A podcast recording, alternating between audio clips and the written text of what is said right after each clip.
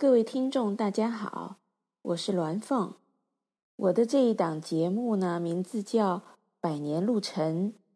介绍我的长篇历史小说《百年路程三部曲》，由我自己做主持人和声优，准备放一部分我播讲的章节连载，也会有一些关于《百年路程三部曲》的前世今生介绍，写作的前因后果。和过程，还有一些人物原型的花絮等，希望是一档轻松有趣的节目。每一集节目呢，会控制在十五分钟以内，听众可以在线收听，也可以下载后离线收听。很长时间以来呢，令我困惑的一个问题，就是二十世纪中国经历了人类历史上最惨烈的战争和最暴烈的社会颠覆。本该产生最波澜壮阔的文学巨著，记录并反思我们民族和国家的斑斑血泪，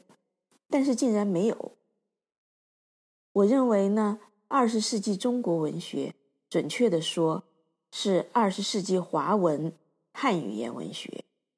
包括陆港澳台和海外。一方面是思想上大量充斥意识形态的宣传品，另一方面呢，是语言上矫揉造作、故弄玄虚，包括陈忠实啊、贾平凹、莫言，都在此列。我认为呢，他们文字上都在邯郸学步，拼命模仿马尔克斯玩魔幻，而思想上更是带着锁链跳舞。如果说大陆作家受限制，可是港澳台和海外也没有。不是很奇怪吗？我想，可能是他们普遍缺乏对二十世纪后半叶大陆社会的切肤体验。毕竟，华人的主体在大陆，而有深入体验的大陆作家，却又限于禁区无法写。即便开放后，有些人到了海外，要打破几十年思想禁锢，摆脱立场偏颇，也非常困难。因此，我就自己动手。尝试以我家族的真实历史为原型，用平实的文字写一部二十世纪中国百年动荡中个人、家族、民族、国家的变迁史，不是任何大陆或台湾的官宣历史，而是官宣历史遮盖下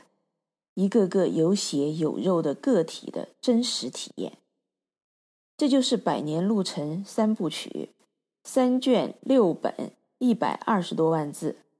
全书时间跨越二十世纪近百年，从一九零五年到一九九九年，重点在后六十多年，空间涉及赤水河沿岸、川黔边合江、赤水两县、重庆、北碚、成都、上海、北京、黑龙江、香港、台湾。加拿大展现中国传统自然农耕社会及其毁灭，尤其是乡绅和知识阶层的毁灭。贯穿始终的主线包括：第一，宪政历程；第二，土地制度；第三，女性成长。关于中华民国宪政历程，从大陆到台湾。从未停止推进的宪法宪政发展过程。关于土地制度分析，从西周井田制到废井田开阡陌，土地私有自由买卖，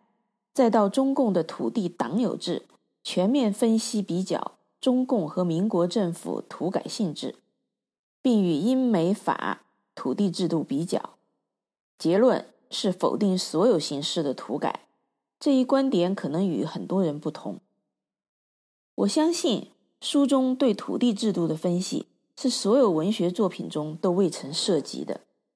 陈忠实的《白鹿原》也没有。当然，宪政历程也是文学作品中少有的。关于女性成长，书中上代女性经历了抗日战争、国共战争和中共建政后。从血腥土改开始的所有政治运动，下一代亲身经历了八十年代的思想松动，也亲历了八六学潮、八九六四、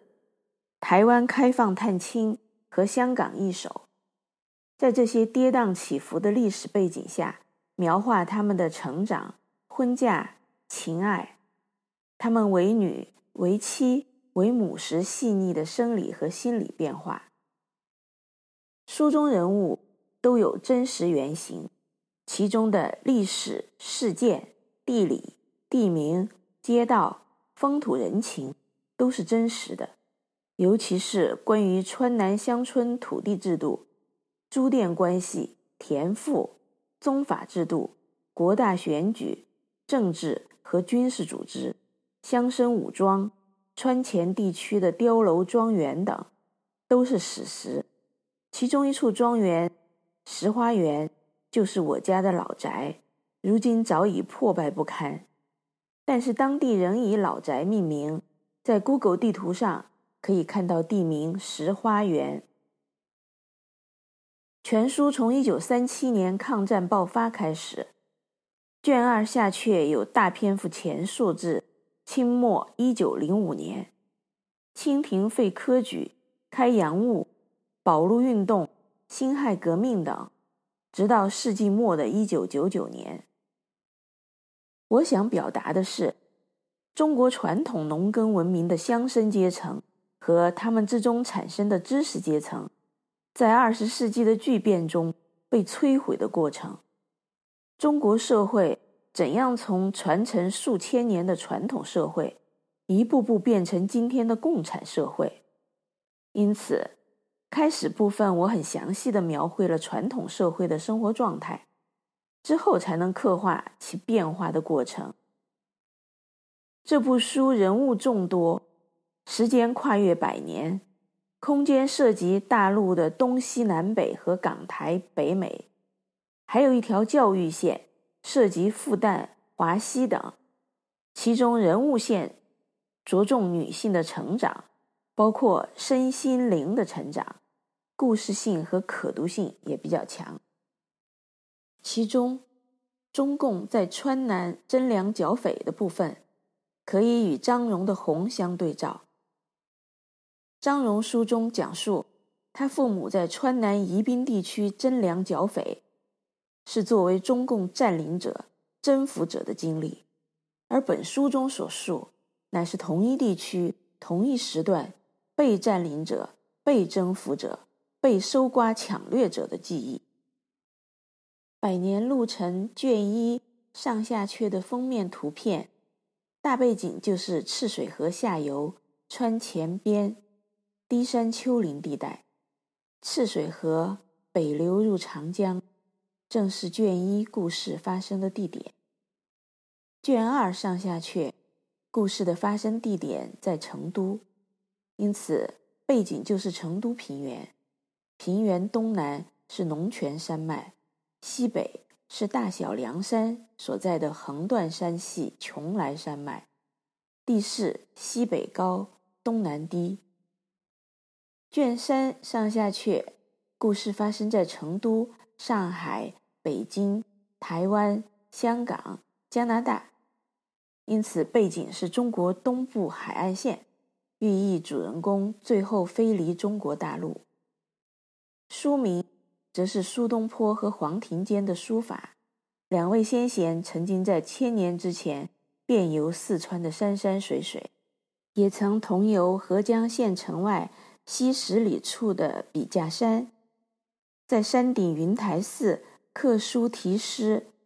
这些都是我书中人物生活繁衍的所在。没想到千年之后，他们为我的书装点了封面。三卷六本封面左下角都是鸾凤穿花纹金胚坠，这是宋代墓葬出土的文物，是百年路程贯穿三部曲的事物，也是我笔名的由来，还是我的出版社凤巢书屋的 logo。凤巢在成都，是卷二、卷三故事的主要地点。从二零一六年九月。到二零一七年六月，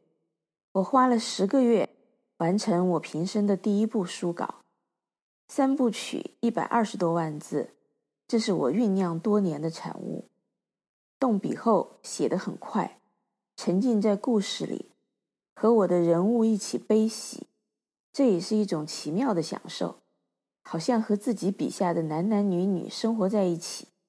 为他们欢喜，也为他们流泪。自二零一七年十二月起，每两个月出版一本，到二零一八年十月，三部曲全部六本出版完成。从动笔到出版前后两年，